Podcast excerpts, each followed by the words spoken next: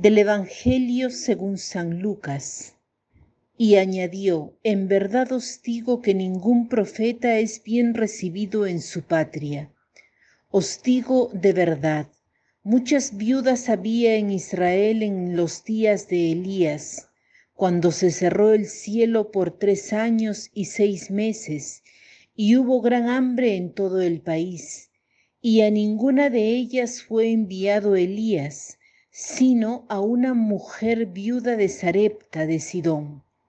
Y muchos leprosos había en Israel en tiempos del profeta Eliseos, Eliseo, y ninguno de ellos fue purificado, sino Naamán el sirio.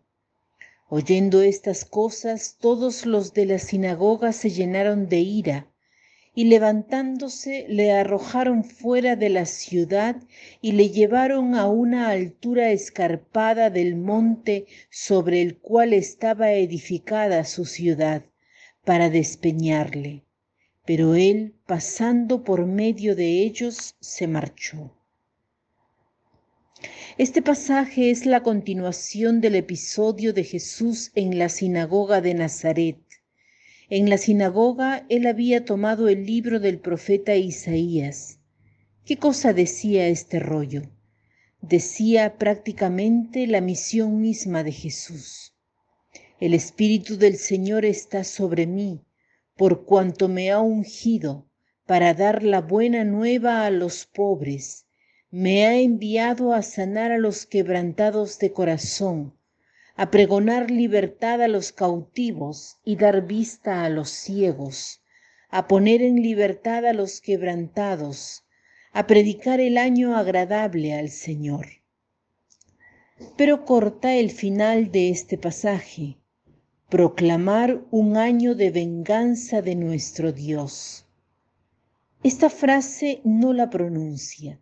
La gente que estaba admirada de Jesús que quería osanarlo, inmediatamente se escandaliza de él porque no ha proclamado la última frase del profeta Isaías y empiezan a decir, ¿no es este el hijo del carpintero, el hijo de José?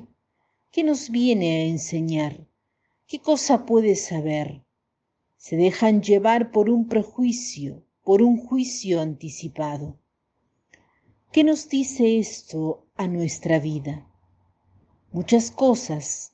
Antes que nada, como mucha gente, incluso nosotros mismos somos muy volubles. De las estrellas al establo se dice. Tantas veces es así. Admiramos mucho a una persona, luego la despreciamos. El pasaje también nos dice que muchas veces los prejuicios están en nosotros y no nos damos cuenta. Además, lo que me ha tocado hoy es esta frase. Todos los presentes quedaron admirados. Luego dice, todos quedaron llenos de ira. Hagámonos un poco esta pregunta yo logro mantener mi punto de vista en un grupo en el cual todos no piensan como yo? ¿Defiendo mi posición o me dejo arrastrar? ¿Soy bastante crítica? ¿Uso la cabeza, el sentido crítico? Porque basta que encendamos la televisión, encendamos la computadora y encontramos noticias de todos los géneros y de todos los tipos. No podemos ver las noticias como si fuesen el Evangelio. Es necesario usar el sentido crítico, el juicio de la propia inteligencia y sobre todo no tener prejuicios no actuar según las pasiones humanas que buscan siempre disminuir a los otros para sobresalir nosotros.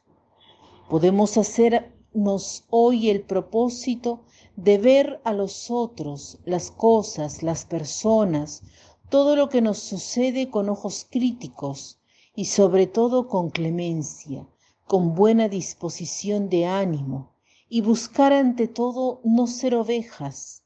Busquemos ser críticos, pero en el buen sentido del término.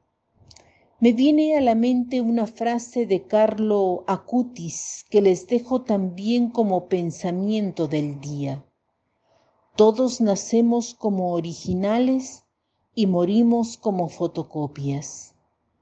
Todos nacemos como originales y morimos como fotocopias. Quiere decir que el conformismo no está bien. Debemos mantener nuestra originalidad, no juzgar las cosas según lo que la masa dice. Que tengan un lindo día.